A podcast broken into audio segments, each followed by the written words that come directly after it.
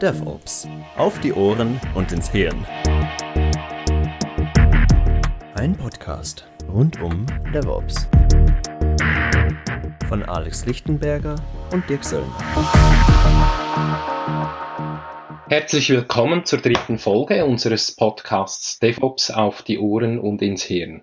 Mein Name ist Alex Lichtenberger und ich bestreite diesen Podcast zusammen mit Dirk Söllner. Der wird sich dann auch gleich vorstellen.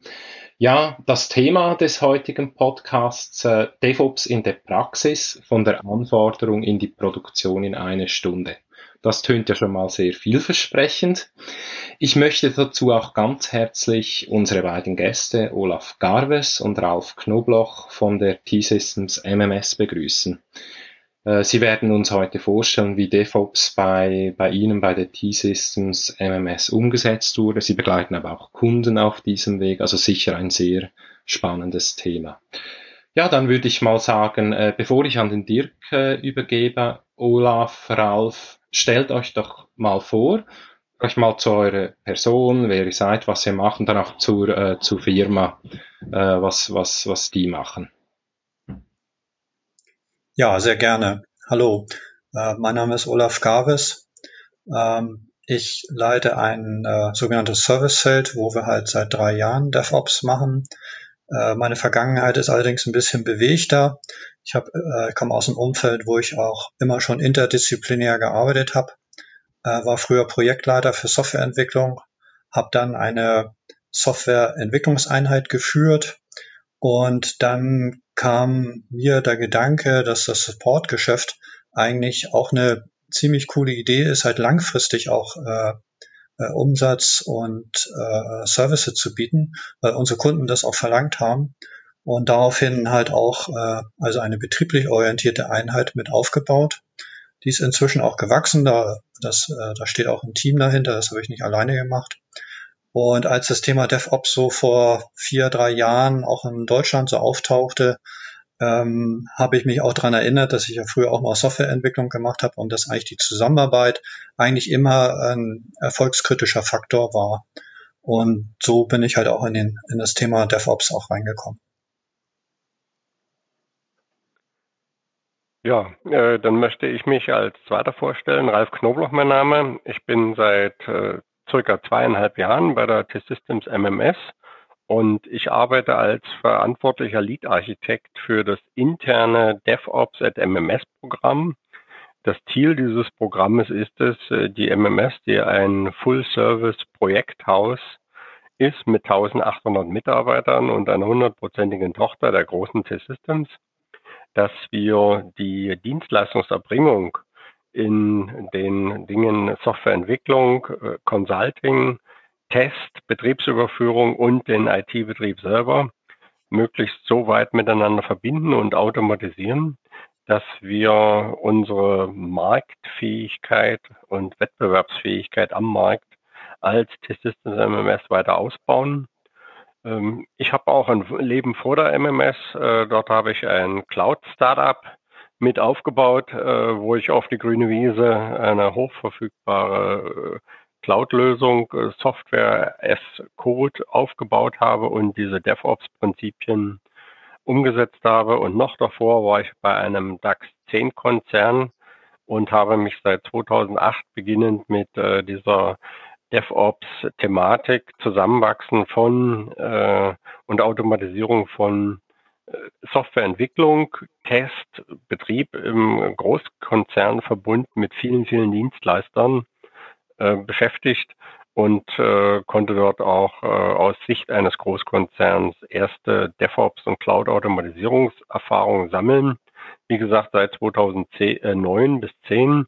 Dort äh, zu diesem Zeitpunkt konnte man äh, den Begriff DevOps noch gar nicht so recht definieren.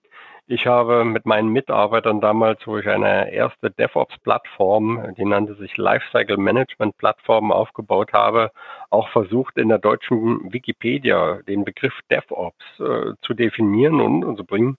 Diejenigen, die dort in 2010 äh, den Begriff DevOps dann äh, freigeben sollten, haben gesagt, das ist ein, kein richtiges Wort und haben das nicht verstanden, was zu diesem Zeitpunkt sein sollte. Das heißt, ich habe also einen recht frühen ähm, äh, Umgang mit dieser, äh, mit DevOps äh, gefunden und geprägt und bin auch dann äh, für der, von der MMS genau zu diesem Zweck das interne DevOps und MMS-Programm bei der Umsetzung architekturell technisch mit zu unterstützen äh, geholt worden und arbeite immer noch in dieser Aufgabe.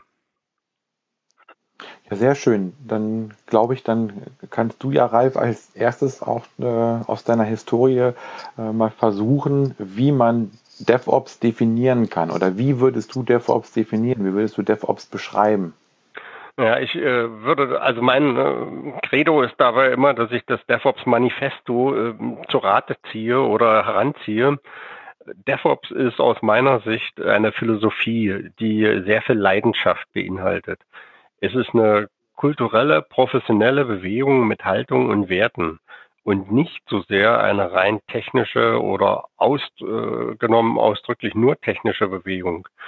Ähm, es ist eine symbiotische Beziehung zwischen Entwicklung, Test und Betrieb, wobei die dort äh, heute in den ähm, Aufgabentrennung vorhandenen crossfunktionalen Teams äh, zusammenwachsen und wo durch Automatisierung eine immer höhere Durchdringung äh, der, ähm, der Software Defined Everything äh, as Code Bereitstellung erfolgt, wo Self-Services entstehen in der Infrastruktur, aber auch für Corporate äh, Integration oder Continuous Integration und Continuous Delivery Pipelines.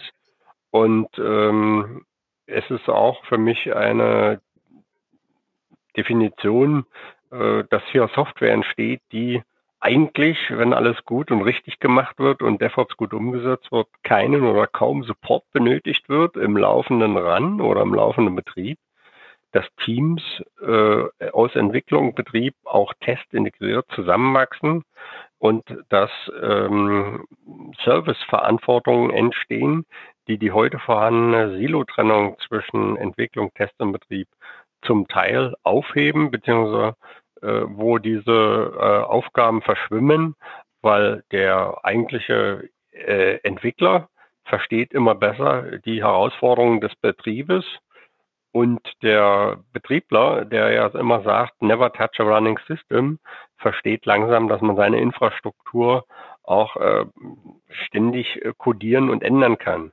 Und wir haben dort ein Zusammenwirken äh, von, ich sag mal, Never Touch a Running System, das ist der Ausgangspunkt, hinzu, das ist unsere eigene Philosophie, wie wir im Programm, im DevOps at MMS Programm arbeiten, Every Time äh, Change a Running System. Und äh, das ist also eine totale äh, Brainänderung an dieser Stelle. Und äh, das bedeutet auch, dass im DevOps äh, eine äh, kontinuierliche Rückkopplung zwischen Entwicklung, Test und Betrieb erfolgt. Und jetzt mal gemappt auf äh, unser Unternehmen. Also DevOps ist die eigentliche interne Digitalisierung äh, unserer eigenen Firma, also unseres IT Full Service Projekthauses. Ja. Ja, ich würde nochmal auf das eingehen, was du eben gesagt hast, bevor wir dann zu Olaf nochmal ähm, rüber wechseln, wie er DevOps sieht.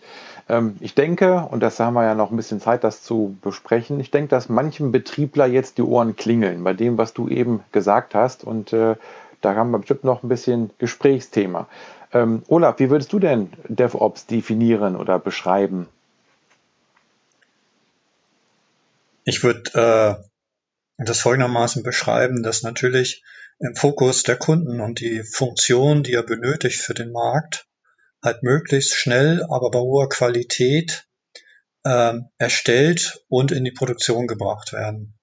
In der heutigen Markt, in dynamischen Markt geht es wirklich sehr schnell darum, Marktanteile zu gewinnen oder zu verteidigen, weil es ist eine digitale Transformation, die sämtliche Arbeits- und Lebensräume durchdringt. Es wird halt alles digital, es gibt digitale Services. Und ähm, wer das halt so kennt von seinem Smartphone, wenn da irgendwie eine App nicht so richtig funktioniert, dann ist die in einem Wisch halt mal weg. Und das ist wirklich auch die Veränderung, die wir auch selber als ähm, Dienstleister ja selber unterliegen. Dazu hat, hat die ähm, erst ja auch dieses Programm mit aufgesetzt. Und auf der anderen Seite äh, möchten wir ja unsere Kunden auch damit beliefern, damit die halt auch in dem Markt erfolgreich sind. Und äh, DevOps ermöglicht es wirklich in einer engen Zusammenarbeit äh, mit der Entwicklung, mit einer externen Entwicklung, das ist nicht unbedingt immer eine äh, interne Entwicklung sein, dass man da wirklich interdisziplinär zusammenarbeitet, dass man auch die, die, äh, das Verständnis hat gegenseitig und dass man auf Augenhöhe sich begegnet mit dem Ziel, auch mit dem Business, mit den Fachbereichen zusammen, mit der Testabteilung, dann ein gemeinsames Ergebnis auch zu liefern. Denn auf das Ergebnis kommt es drauf an und nicht, äh, wer so sozusagen jenseits der Mauer nun recht hat oder vielleicht was falsch gemacht hat. Und was äh, Ralf schon sehr richtig sagte, diese Feedback-Schleifen sind extrem äh, wichtig, dass man sich gegenseitig Feedback gibt, Retrospektiven auch gibt und dass man sozusagen die Kultur des jeweils anderen, die früher vielleicht mal getrennt war, respektiert, aber auch da absolut äh, äh, Vorteile äh, gegenseitig nutzt. Und wir werden sicherlich später im Gespräch noch auf Beispiele kommen, wie sich das dann auch tatsächlich dann halt auch ausdrückt in, in der täglichen Praxis. Mhm.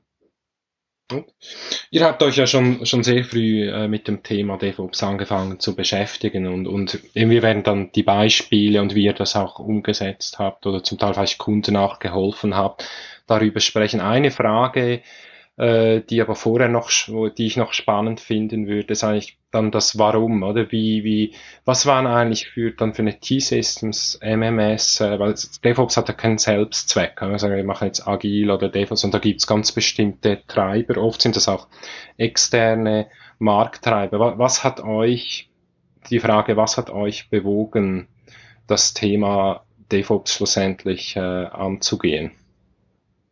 Für die T-Systems MMS? Ähm, ja, starte ich mal mit einer, äh, einer Antwort. Da gibt es viele Antworten drauf.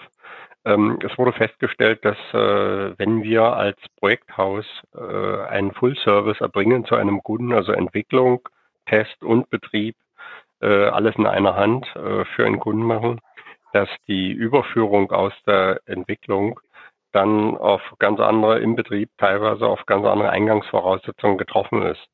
Und ähm, das hat dazu bewogen äh, zu sagen, oder das war unter anderem ein Treiber, äh, lasst uns doch mal eine äh, Infrastruktur definieren und finden, so dass schon bei Beginn der Entwicklung der Zielbetriebs- oder die Zielbetriebsumgebung äh, genutzt wird. Und diese äh, Zielbetriebsumgebung, die muss natürlich feststehen. Und die muss Plattformen, Plattformen, damit meine ich zum Beispiel Cloud äh, oder Server Backend, äh, überall gleich funktionieren, ja, also gleich funktionieren sein. Also ist egal, welche Cloud, sage ich jetzt mal, man nutzt das ähm, entwickelte, vielleicht auf einem lokalen äh, Laptop oder PC bei einem Entwickler entwickelte Softwarestück sollte überall gleichartig funktionieren, möglichst bei den Plattformen, die man als Dienstleister oder als Projekthaus bedient. Das war unter anderem ein Treiber. Und ich glaube auch natürlich, äh, dass äh, es Kundennachfrage gab. Ich selbst war ja auch mal auf einer Kunden- äh, oder auf Kundenseite und ähm, Olaf, du erinnerst dich sicher, ähm, wo ich sehr früh äh, schon mal bei der MMS hier vorgesprochen habe und äh, die Anforderungen, die man dort gerne umgesetzt bekommen hatte, skizziert hat. Also auch Kundenanfrage, Kundenausschreibung, glaube ich, äh, sind zunehmend der Treiber, dies, äh, diese DevOps-Thematik stärker zu liefern und umzusetzen. Und wir haben dadurch auch, glaube ich, das Ziel, alles oder mehr aus einer Hand äh, liefern zu können, weil wenn man mit seiner mit automatisierten Prozessen einem Kunden überzeugt bei der Dienstleistungserbringung, so gelingt es durchaus äh, mehr als vielleicht nur Entwicklung oder nur Test oder nur Betrieb äh, von dem Kunden zu beauftragt zu bekommen. Mhm. Hm. Hat da die, der Wettbewerbsdruck, die Konkurrenz hat auch eine, eine Rolle gespielt. Also weil oft ist ja dann plötzlich man einen Mitbewerber oder sagen wir mal Marktbegleiter, der eben schon, der macht DevOps, der kann sehr schnell und konsistent solche Services auf den Markt bringen. War das auch ein Treiber?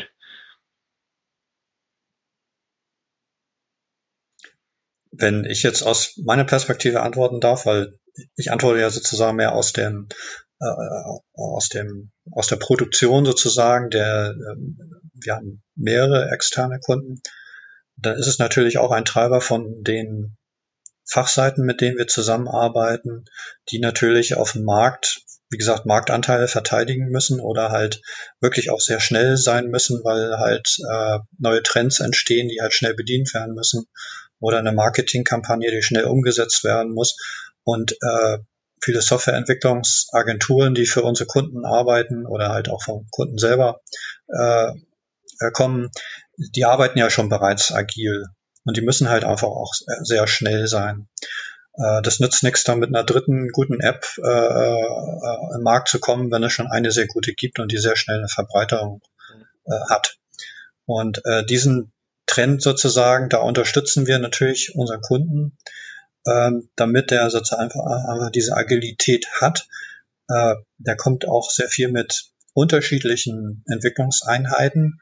Natürlich wäre es Ziel für uns als MMS prima, wenn der Kunde jetzt alles aus einer Hand nehmen würde. Das ist auch der Fall bei vielen Kunden. Es gibt aber auch Kunden, die bewusst sagen, nee, ich möchte eine gewisse Unabhängigkeit haben. Ich möchte sogar unterschiedliche Entwicklungsdienstleister haben. Und die funktionieren halt von der Kultur manchmal auch total unterschiedlich und ähm, haben sozusagen auch ihre eigenen Entwicklungsprozesse unterschiedlich umgesetzt. Und für einen, äh, insbesondere Großkunde ist es natürlich wichtig, dass sie doch einheitlich irgendwo aufgegleist werden damit sozusagen hier nicht die Synergien verloren gehen, sondern wie äh, Ralf das schon sagte, dann hinterher auf einer konformen Infrastruktur dann auch landen und auch möglichst dort äh, stabil äh, betrieben werden kann. Also es ist auf jeden Fall ein externer Marktdruck. Äh, wenn man jetzt die Konkurrenz sieht in Deutschland, denke ich mal, äh, ist das Thema auf jeden Fall äh, äh zunehmend verbreiteter und bekannter. Und da ist durchaus auch für die MS selber äh, der Anspruch da, aber auch weiter Vorreiter auch zu sein. Ähm, Ralf, ich würde nochmal auf das eingehen, was du eben gesagt hast. Du hast bei der Definition von oder Beschreibung von DevOps gesagt, es geht darum auch, ein gegenseitiges Verständnis zwischen Dev und Ops herzustellen. Und dein, deine Antwort eben auf die Frage von Alex war ja auch, dass ihr ähm, für diesen Fall damals ein, eine gemeinsame Infrastruktur definiert habt. Wie haben denn die Entwickler darauf reagiert, dass sie sich ja quasi jetzt äh, in ihrer Freiheit, in ihrer künstlerischen Freiheit vom Betrieb etwas vorschreiben lassen mussten? Ähm, äh, das äh, ist ein Gefühl oder dass es dort eine Vorschreibung gab. Die Entwickler, das ist die Rückmeldung, die wir bekommen, sind jetzt eigentlich zufrieden. Ne?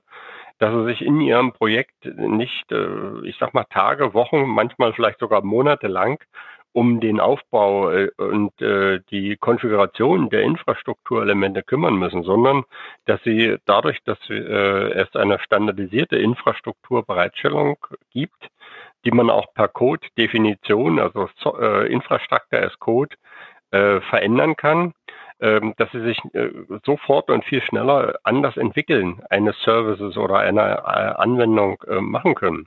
Sie müssen sich also nicht selbst Tage, Wochen lang mit dem Infrastrukturdesign und dem Aufbau des Ganzen beschäftigen und sie fühlen das schon als eine echte Entlastung. Mhm, okay. Es dadurch, dass diese Infrastruktur, wenn sie automatisiert ist, bereitsteht und man das alles im Source Code äh, hat. Also äh, wir tun Infrastruktur auch per äh, Source Code beschreiben, wie ein Anwendungsprogramm. Äh, dadurch kann man diese Infrastruktur auch schnell nachnutzen, weil automatisiert aufgebaut. Und wenn man sie verändern muss, nehmen wir an, ich brauche jetzt für einen Cloud-Service äh, eine gewisse Skalierbarkeit, weil dieser Cloud-Service ähm, zum äh, Beispiel an bestimmten Zeiten des Jahres viel mehr genutzt wird als äh, in äh, den äh, Ferienzeiten, dann kann ich diese Cloud mit einer variablen Serveranzahl in der Softwaredefinition versehen und bin dann ganz schnell auch in der, in der Veränderung einer kundenspezifischen oder anwenderspezifischen Infrastruktureinstellung äh, unterwegs und muss nicht, äh, ich sage jetzt mal, Monate oder Wochen lang auf die Beschaffung eines Hardware-Servers warten, beziehungsweise auf die Konfiguration des selbigen.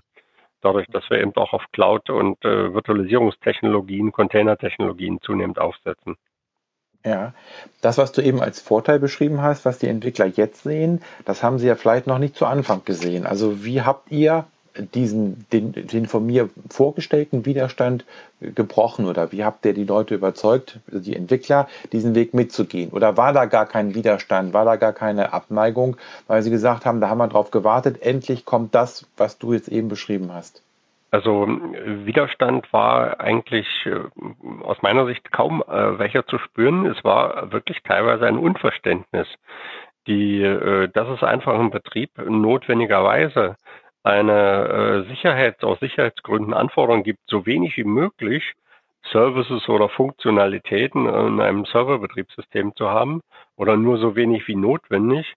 Ähm, der Entwickler hat gerne alles, was er irgendwo mal finden konnte, drauf konfiguriert und wollte das auch haben. Ja, äh, um, äh, nehmen wir an, ein äh, Debugging von einer Anwendung im laufenden Betrieb durchführen zu können und so weiter. Und er hat auch dann nicht darauf geachtet, unter Umständen, dass man da mal ein bisschen ein paar Funktionalitäten runterschrauben muss, Ports zumachen muss, eigentlich nur aus Sicherheitsgründen. Zum einen, äh, äh, die, die Entwickler haben eigentlich aber jetzt auch erkannt, das braucht natürlich ein bisschen Zeit, dadurch, dass sie die Infrastruktur auch als Code vorliegen haben. Also sie speichern jetzt ihre infrastrukturelle Bereitstellungs äh, auch mit dem Business Source Code zusammen ab, innerhalb eines Service oder eines Projektes oder für einen Kunden.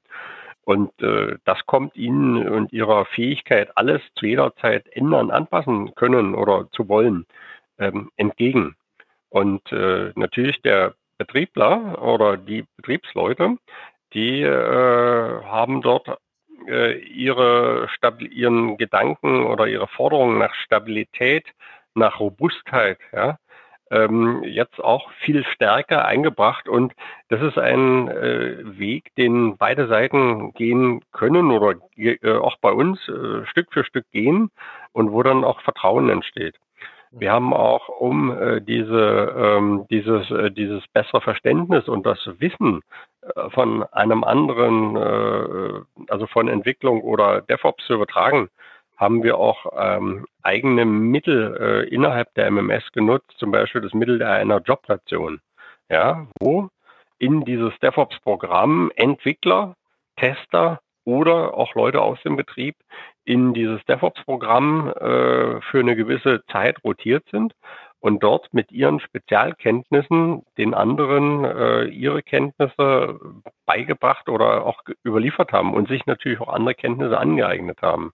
Wir haben auch Schulungen durchgeführt und äh, vor allen Dingen, was aber, das eine ist ja nicht nur technisches Wissen oder technische Fertigkeiten, sondern das gegenseitige Verständnis und das ist äh, das, wo ich auch sage, es ist eine Haltung, es ist eigentlich eine Philosophie, DevOps umsetzen zu wollen. Und ähm, wir haben auch ständige Befragungen dieser Jobrotierer äh, durchgeführt. Und die sind dann äh, nach circa sechs Monaten, manche auch nach zwölf Monaten in ihr ursprüngliches Arbeitsgebiet äh, zurückrotiert und haben natürlich dann das, was sie erlebt haben, ihre Ideen, auch ihre Haltung, die sie mittlerweile angenommen und verkörpert haben, es waren grundsätzlich sehr positive äh, Rückmeldungen, die wir bekommen haben. Die tragen das jetzt äh, in die anderen Organisationseinheiten mit zurück. Dieses Wissen, was man mit DevOps alles machen kann, was geht und zu welchen, ich sage jetzt mal, Beschleunigungen und ähm, auch schnelleren Lieferfähigkeiten das Ganze führen kann. Ja. ich würde es gerne mal ergänzen, was Ralf da gesagt hat, weil wir haben sozusagen auch äh, dieses gegenseitige Verständnis auch ganz bewusst auch gefördert, dass wir zum Beispiel in unser Betriebsteam, was vorher für den Verantwortung für äh, geschäftskritische Anwendungen, Application Management gemacht hat, Transitions durchgeführt hat, nach ITIL gearbeitet hat äh, und in diesem Aspekt CI/CD-Pipeline, also die Schnelligkeit der Software äh, Delivery sicherzustellen, ist ein Softwarearchitekt in das Team mit aufgenommen worden. Und man hat voneinander gelernt. Und das ist auch das Wichtige daran, dass man da zusammen dran arbeitet, dass man ein gemeinsames Ziel hat, nämlich die, zum Beispiel diese CI-CD-Pipeline aufzubauen für die Kundensoftware. Und äh, dieser Architekt beispielsweise, der ist dann natürlich mit dem Betriebswissen, was er zwangsweise, also was er zwangsweise halt mit aufnehmen konnte, dann halt in das nächste Projekt gegangen, also nächstes Kundenprojekt. Und halt auch umgekehrt die äh, Betriebsmannschaft, die bei mir sitzt, hat halt auch Aspekte äh, der Softwareentwicklung mitbekommen. Und so wachsen halt beide Bereiche wirklich tatsächlich mehr und mehr im Verständnis mit, äh, zusammen. Und erbringen halt sozusagen da dann auch einen ziemlich guten Job, weil das Ergebnis ist nach wie vor, es geht darum, hochqualitative Software in möglichst schneller Zeit in den Markt zu bringen. Mhm. Ja, der, äh oder, halt für, oder halt für interne Anwendungen. Also ich rede jetzt, ich habe immer so die Brille auf, so nach draußen. Äh, das geht natürlich genauso da, darum, halt auch äh, für die interne Bereitstellung von IT-Services halt auch schnell zu sein und äh, den Mitarbeitern halt auch entsprechende Software bereitzustellen. Also gegenseitiges Verständnis. Also der, der Jim Kim, der Autor des äh, Phoenix Project, hat auch mal schön gesagt, eigentlich brauchen wir Entwickler, die eben denken können wie auch wie Betriebsleute und Betriebsleute, die denken können wie ein äh, Entwickler. Also dass dieses gegenseitige Verständnis und auch diese, diese ursprüngliche Konfliktstabilität versus Flexibilität, um das aufbrechen zu können. Also scheinbar schon jetzt das Konzept, das er erklärt hat, auch mit der Teamrotation, dass da sehr hilft, um dieses gegenseitige Verständnis zu bekommen. Das geht sogar auch äh, an dieser Stelle in diesem DevOps-Programm, was wir intern in der MMS machen, soweit, dass wir äh, erste leichte Organisationsänderungen probieren, wo eine Entwicklungsorganisationseinheit äh, und eine Betriebsorganisationseinheit äh, zusammen äh, wirklich geschlossen werden und dann für Kunden gemeinsam arbeiten. Also dort integrativ DevOps vertikal in einer vertikalen Entwicklungstest und hoffentlich dann auch Betriebsverantwortung zu erbringen. Also äh, das ist ein erster Organisationsprobierballon, könnte man sagen. Eventuell ist es ein Weg, wie sich äh, Kundenerbringungsorganisationen wandeln könnten. Ja? Und das kann man nicht äh, pauschal, äh, so jetzt wandeln wir mal das ganze Unternehmen, äh, sondern das muss man mit äh, kleinen Schritten, Organisationsschritten ausprobieren, was ist der richtige Weg. Äh, und mm, wir sind ein 1800 Mann starkes Unternehmen und da kann man nicht mal sagen, na, wir ändern jetzt mal die ganze Organisation um und wenn das nicht ist, äh, dann probieren wir es nochmal. Ja? Sondern es wird ganz bewusst auch getragen, committed von der Geschäftsführung, diese Organisationsprobierballon ausprobiert. Ja. Ja, und diese also Ralf, ich finde, das ist, das ist für mich ein ganz wichtiger Punkt, weil ich, wenn ich jetzt ähm, unterwegs bin bei größeren Unternehmen, dann sind die häufig von jährlichen Reorganisationen geschädigt, die Mitarbeiter. Jedes Jahr wird was Neues gemacht oder alle zwei Jahre hin und her organisiert. Und das, was du eben gesagt hast, das aus meiner Sicht immer ein, ein ganz zentraler Punkt. Ähm, ich habe nicht ein neues Framework, wo ich mich hinentwickeln muss, was ich sozusagen quasi umsetzen muss, wie ITIL oder Scrum, sondern ich muss schrittweise dahin kommen, diese Philosophie umzusetzen, dieses gegenseitige Verständnis hinzubekommen und das eben schrittweise, mit kleinen Schritten und nicht mit einem Riesenprogramm, weil das, das geht in die Hose und dann gibt es das nächste Programm und damit ist der Begriff DevOps dann auch wieder verbrannt. Ähm, kann ich bestätigen. Ähm, ich hatte auch in einem Großkonzern, äh, also auf der Kundenseite gearbeitet und im mittleren Management und ähm, dort äh, ist eine solche Umsetzung von oben dann, naja, ich sag mal, durchgesetzt worden. War auch erfolgreich, was Kosten und Schnelligkeit betrifft. Aber äh, das Mitnehmen der Leute äh, ist dort nicht so gut erfolgt. Also dort war der Erfolg da nicht so. Mitnehmende Leute bedeutet, dass sie sich also in einer äh, veränderten Zuständigkeitssituation mit anderen Anforderungs- und Aufgabenbereichen schneller zurechtfinden. Ja, wir sind ja oder der, die meisten Menschen sind ja so, dass so Veränderungen nicht ganz so von sich aus wollen oder treiben. Und äh, das wurde dort mehr von oben dann verordnet und durchgesetzt. Und so etwas, ähm, so eine Kulturänderung, äh, die sollte nicht nur von oben vorgegeben und durchgesetzt werden, sondern das ist äh, eine Kombination aus geführter Governance und dann auch wirklich Graswurzelbewegung, die in einer gemeinsamen äh, oder in einer mit wollenden Menschen umgesetzt werden sollte, die äh, willens sind, sich verändern zu wollen und die auch sehen, dass äh, eine solche Ausrichtung auf DevOps äh, für alle Seiten auch äh, etwas bringt. Man wird schneller, wettbewerbsfähiger und lernt unheimlich ständig immer dazu. Hm. Eben so ein, eigentlich ein Mix dann, wenn man über die Vorgehensweise spricht, bei einer Transformation, so Top-Down, Bottom-Up. Ist klar, einerseits Management-Commitment ist wichtig, aber dann, ich glaube, das haben wir auch schon beim letzten Interview gehört, wir sehen auch hier in der Schweiz, wenn ich schaue, wie die Firmen DevOps umsetzen, es sind eben so kleine, kleine Schritte jeweils Feedback holen und auch die Leute dann, äh, ich sage immer, die, ähm, die Leute, die sind eigentlich offen gegenüber Veränderung, aber wenn es darum geht, an sich selber zu verändern, äh, da kommt der Widerstand und der Trick ist dann irgendwie auch, dass man wie, wenn die Leute das Gefühl haben, ah, das war ja meine Idee, oder die auch dann, dann eben die, die Transformation selber agil zu machen, dass die selber das vorantreiben, dass es dann auch getragen wird von den Leuten. Ne? Also ich kann das nochmal äh, bestätigen. Das ist, äh, wir sind Menschen wir kommunizieren, es gibt Missverständnisse.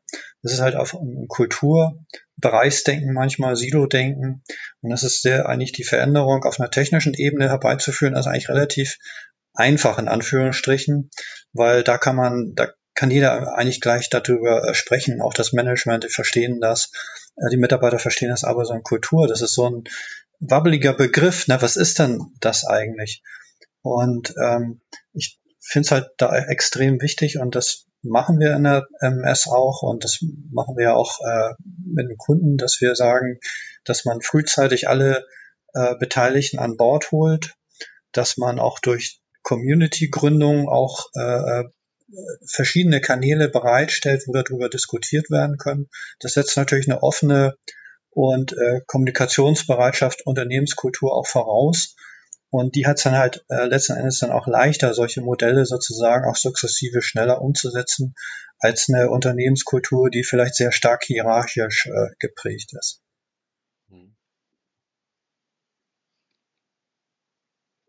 Ich würde nochmal auf einen Punkt eingehen, ähm, auch vorhin noch ein bisschen aus der, aus der Einleitung, das, was ihr eben ja im Prinzip auch ähm, angedeutet habt. Ähm, Ralf hatte gesagt, zur Definition, was ist DevOps, das ist Leidenschaft, das ist Kultur. Und dann noch weiter ausgeführt, es geht darum, Serviceverantwortung hinzubekommen und eben weg von den Silos. Ähm, das ist ja eben auch gesagt, Olaf, es geht um Kulturwandel. Was mache ich denn oder welche Erfahrungen habt ihr denn mit äh, Personen gehabt, mit Menschen gehabt? Denn wir haben es ja mit Menschen zu tun, die eben nicht mit Leidenschaft zur Arbeit gehen, die eben genau sich nicht verändern wollen, auch wenn sie vielleicht sogar einen Vorteil davon hätten. Also habt ihr da so ein paar besondere Tricks entwickelt oder habt ihr ähm, etwas, was ihr, wo ihr gemerkt habt, das hat bei euch funktioniert?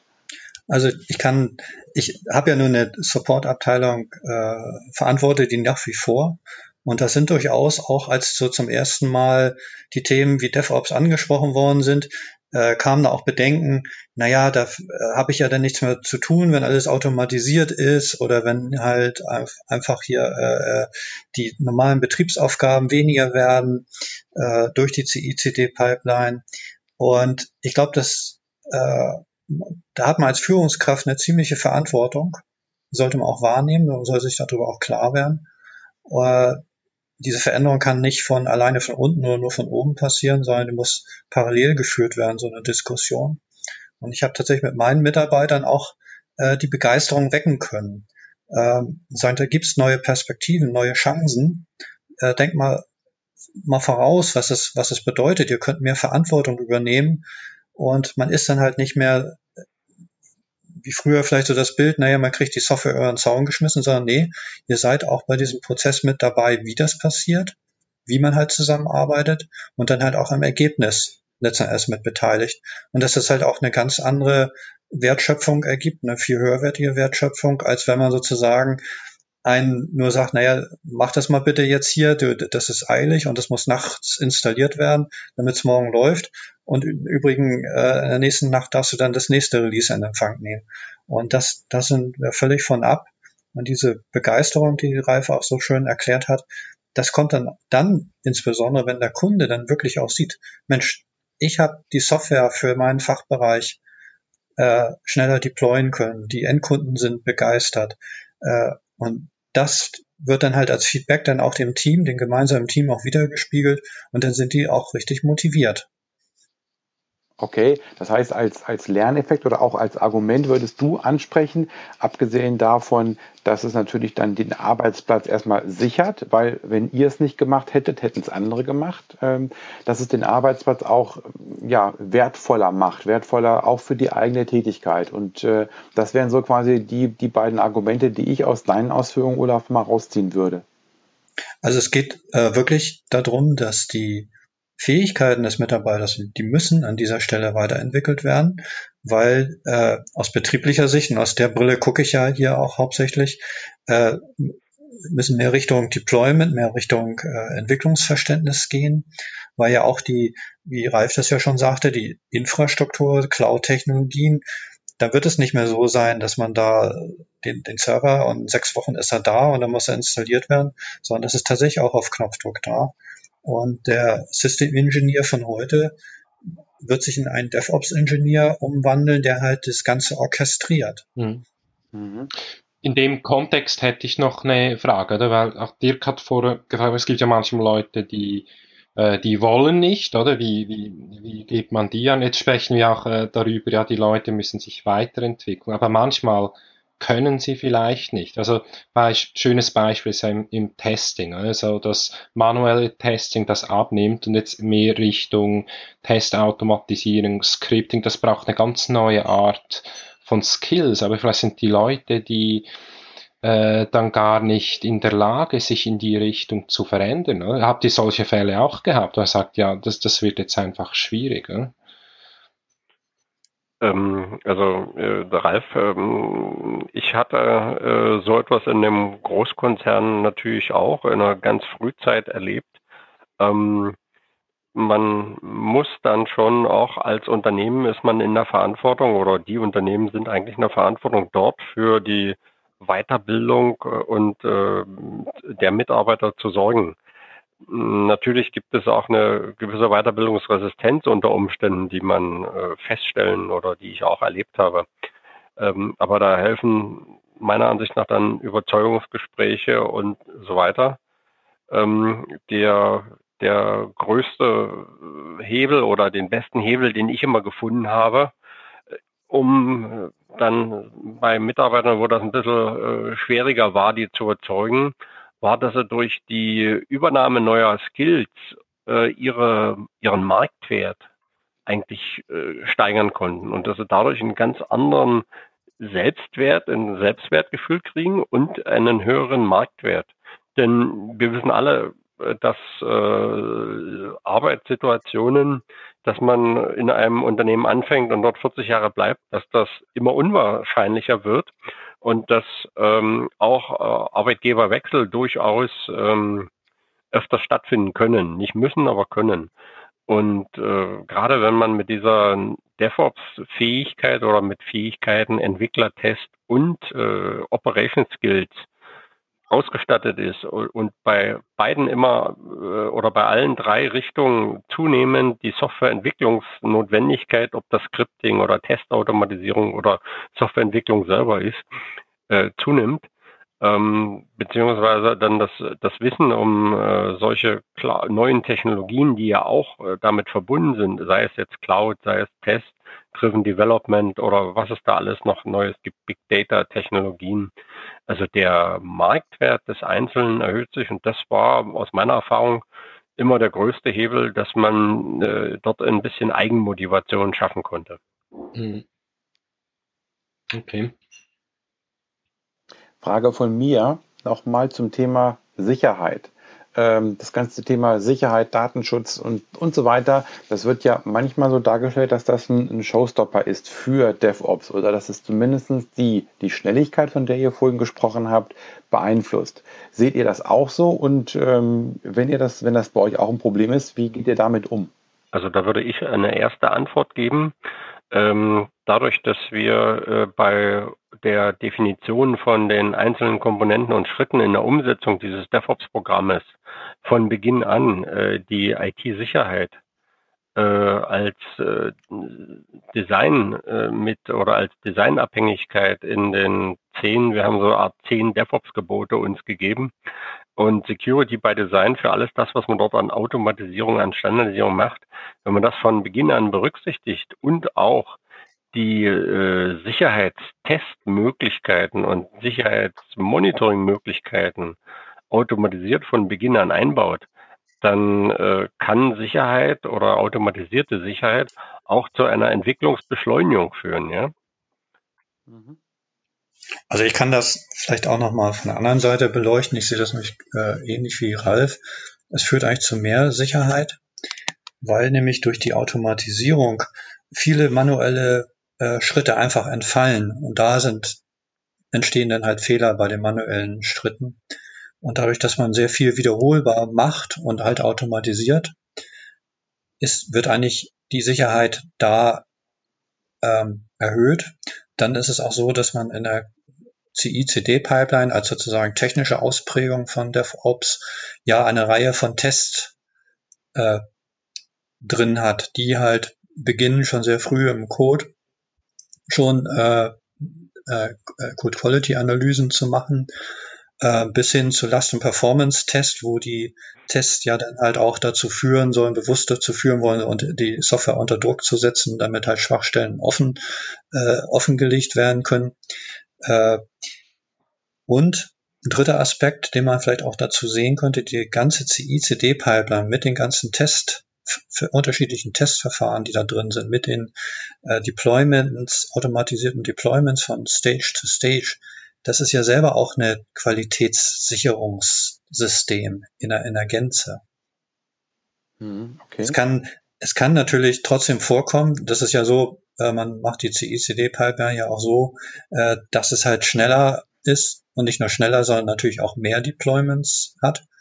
Äh, das natürlich in äh, ersten Phase, so wie es bei jeder Software ist, also auch die CI-CD-Pipeline ist natürlich auch Software, äh, dass dann natürlich äh, Probleme schon entstehen können.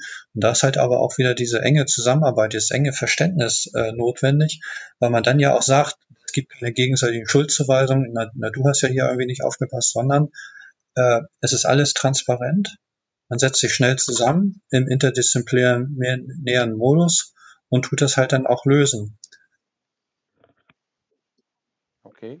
Äh, vielleicht noch auch ein Hinweis, also dadurch, dass man Dinge automatisiert und wenn ein Fehler auftritt und äh, diese automatisierten Tests, die man dann ja auch im Betrieb als Monitoring-Element einsetzen kann, wodurch dann aus dem Betrieb immer wieder für einen neuen Softwareentwicklungszyklus eine Rückwirkung da ist, dass man den Mon äh, Monitoring, äh, das Monitoring-Skript gleich auch wieder zum Testen für die in der Softwareentwicklung nehmen kann. Ähm, entsteht auch eine über die Zeit eine viel höhere Robustheit der Infrastruktur und des Applikations selber. Weil alle Tests, die ich einmal automatisiert habe, werden bei jedem Bild oder Commit, wie wir das nennen, wenn also eine Software eingecheckt wird, wird immer wieder durchlaufen. Das heißt, die Testdurchlaufzahl, die Testabdeckung wird durch die Automatisierung auch wesentlich erhöht und über die Zeit werden die Systeme immer robuster und damit auch äh, immer sicherer, hoffentlich. Mhm. Ja, okay. Also mit anderen Worten, weil im Titel des Podcasts steht ja auch von der Anforderung in den Betrieb in einer Stunde.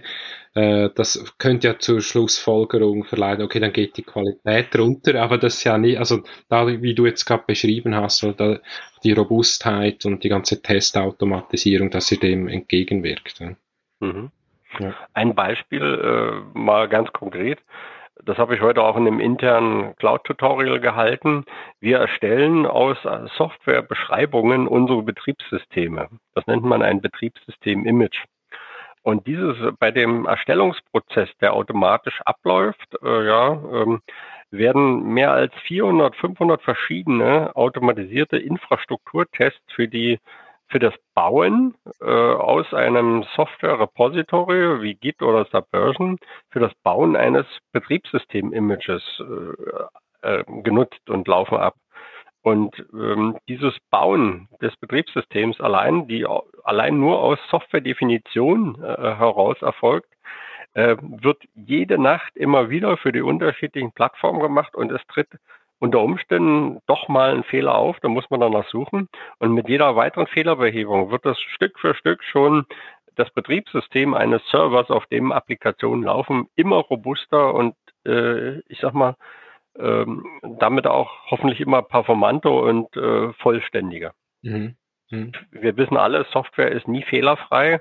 Wenn man sich die ähm, Lines of Code äh, von der Software, die für eine Applikation gebraucht werden, mal aufaddiert, das Betriebssystem, die Datenbank und so weiter, aus dem die alle bestehen, dass man sehr schnell für eine kleine, einfache Anwendung, äh, da ist man sehr schnell dabei, dass man da mehrere Millionen Lines of Code hat und äh, die übereinander gelegt äh, einen Riesenturm zu Babel an Lines of Code ergeben. Und natürlich, wir wissen, dass die nicht fehlerfrei sind, aber durch die ständige Automatisierung, durch das Härten und das äh, Rausnehmen von Funktionen, die man nicht braucht, das Abschalten von Funktionen, wird es sicherer, robuster, hoffentlich auch performanter über die Zeit. Ähm, ich komme mal auf den Titel zurück. Alex hatte da eben auch schon mal darauf hingewiesen. Ähm, Olaf, ich habe dich ja beim Vortrag mal gehört, wo du vor einer, ich sag mal, versammelten IT-Service-Management-Mannschaft, vor ITIL-Freunden ähm, gesagt hast, dass ihr wirklich von der Anforderung bis zur Produktivsetzung eine Stunde braucht ähm, die haben ihren Mund nicht wieder zugekriegt und konnten sich nicht vorstellen, wie man zum Beispiel in einer Stunde ein Change Advisory Board einberufen kann. Also ist das so? Schafft ihr das? Schafft ihr das äh, in einer Stunde Produktivsetzung? Also Ralf hat es eben schon gesagt, also bei uns äh, beginnt die, die äh, Uhr zu ticken äh, bei dem Commit. Na, in dem Moment, wo der Entwickler halt einen frischen Code eincheckt, wird das erkannt aus dem System und dann geht die Pipeline halt auch los und darauf bezog sich auch diese eine Stunde. Und ähm, natürlich, wenn man jetzt sagt, äh, die, die hohe Kunst ist es wirklich in einer Stunde zu machen oder auch schneller, dann geht es. Wenn man aber jetzt sagt, man hat eine komplexere Anwendung, wo halt auch längere Lasttests äh, stattfinden, äh, da muss man halt dann mehr Gehirnschmalz reintun, wie man die, wie man die Tests parallelisieren kann, beispielsweise, um so eine Stunde dann auch zu erreichen.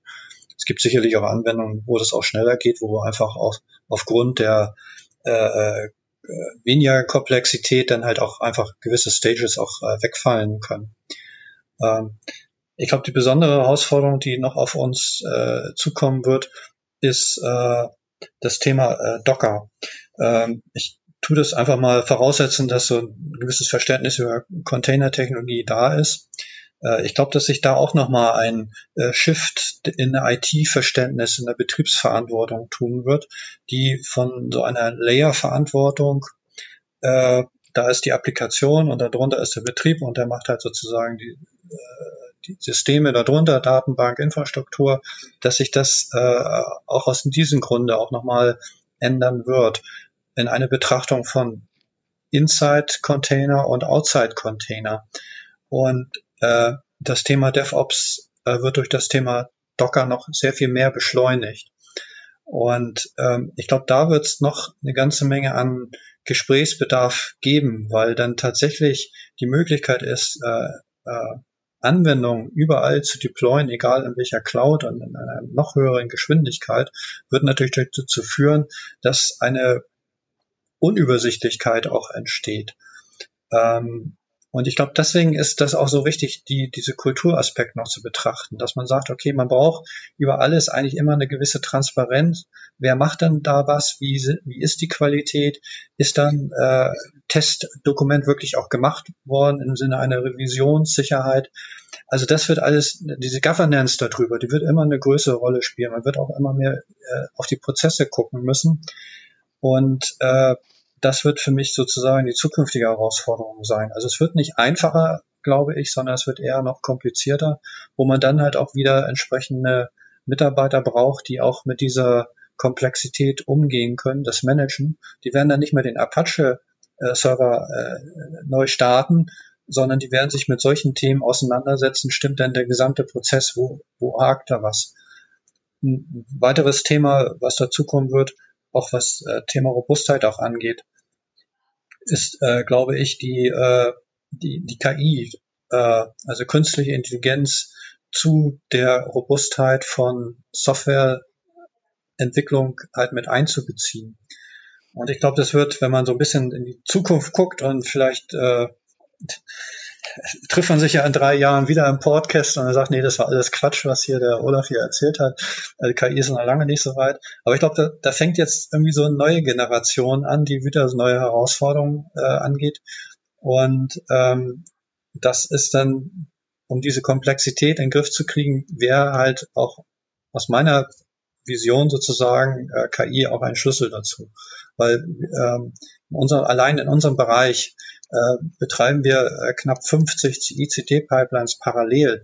Und das kann man auch nicht mehr alles manuell dann, dann, dann prüfen und checken. Und wenn es dann halt um 100 äh, äh, Commits pro Tag geht, dann potenziert sich das ja alles. Man hat ja eine unglaubliche Masse von Durchläufen dann. Und dazu braucht man halt auch Mechanismen, auch Verständnis da sozusagen den Überblick zu behalten und halt äh, nicht die Kontrolle zu verlieren, genau. Äh, ich möchte da, ich möchte da nochmal auch einhaken auf die Frage und äh, kann das nur unterstützen, was Olaf sagte. Äh, die Frage war ja, äh, was passiert äh, mit dem äh, Cust äh, mit dem Change Advisory Board? Gewöhnlicherweise über die letzten Jahre haben sich Customer oder äh, Change Advisory Boards meistens in großen Firmen, die in gewissen Outsourcing-Beziehungen standen, oder äh, in großen Organisationen, auch wenn man ein Insourcing hatte, der IT ausgebildet.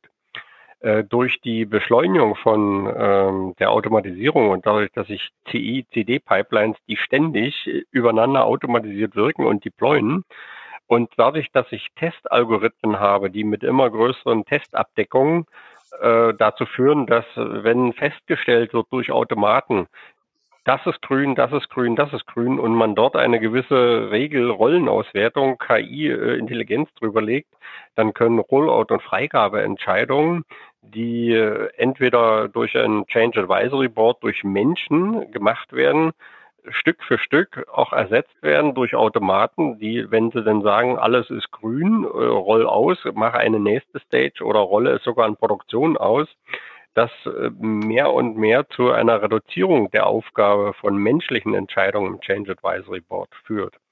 Und meine Messlatte, beziehungsweise unsere Messlatte, auch für der MMS, ist äh, eigentlich Amazon Web Services. Amazon Web Services hat seinen Change Advisory Board Vorgang von menschlichen Entscheidungen auf Roboterentscheidungen umgestellt. Warum?